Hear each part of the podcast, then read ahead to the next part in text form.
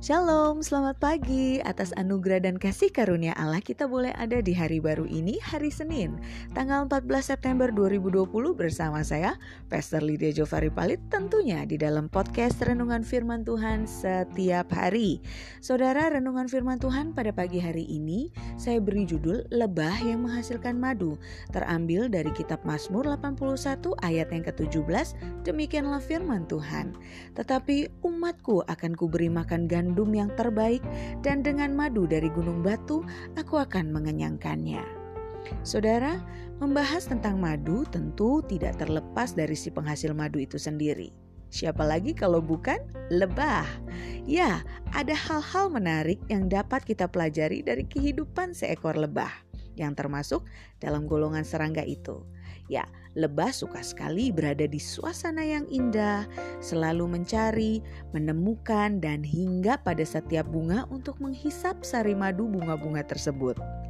Lebah hinggap dari satu bunga ke bunga lain tentunya untuk menjemput sari madu dan mengumpulkannya di sarang. Dengan kata lain, lebah sangat tertarik pada aroma yang harum dan sama sekali tidak tertarik pada sesuatu yang kotor dan menjijikan. Nah, selain itu, lebah pun hidup rukun dalam satu koloni dan patuh pada seekor ratu lebah selaku pimpinan koloni itu. Lebah taat pada pembagian kerja. Ada yang bertugas membuat sarang, ada yang khusus bertugas mencari madu, ada yang menjaga sarang, dan ada juga yang menjaga si ratu lebah. Lebah madu adalah serangga sosial. Madu yang dihasilkannya pun kaya akan manfaat dan dikenal sangat berhasiat untuk kesehatan. Misalkan saja untuk meningkatkan sistem kekebalan tubuh, menambah stamina, dan lain sebagainya.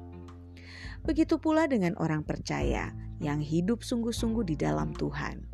Ia memiliki gaya hidup seperti lebah yang tidak lagi tertarik dengan hal-hal yang kotor dan jorok melainkan kehidupan orang percaya yang hidup sungguh-sungguh di dalam Tuhan, tertarik kepada hal-hal yang indah dan baik, serta menjauhkan diri dari segala bentuk kecemaran atau dosa. Sebab Allah memanggil kita bukan untuk melakukan apa yang cemar, melainkan apa yang kudus. Selain itu, ia akan suka tinggal di dalam firman dengan merenungkannya siang dan malam. Sebab Taurat Tuhan itu lebih manis daripada madu, bahkan daripada madu tetesan dari sarang lebah. Tinggallah di dalam firman Tuhan. Ini juga berbicara tentang ketaatan. Karena Orang yang tinggal di dalam firman Tuhan senantiasa melekat kepada Tuhan dan mau taat dipimpin oleh Roh Kudus. Orang percaya ini pun yang akan dibekali oleh Tuhan dengan sengat yang dapat mematikan untuk melawan tipu muslihat si iblis yang berusaha untuk menghancurkan kehidupan rohaninya. Dengar baik saudara, Tuhan akan mengenyangkan setiap kita dengan hal-hal yang manis seperti madu ketika kita mau hidup seturut dengan kehendaknya Tuhan dan menjauhkan diri dari segala kecemaran.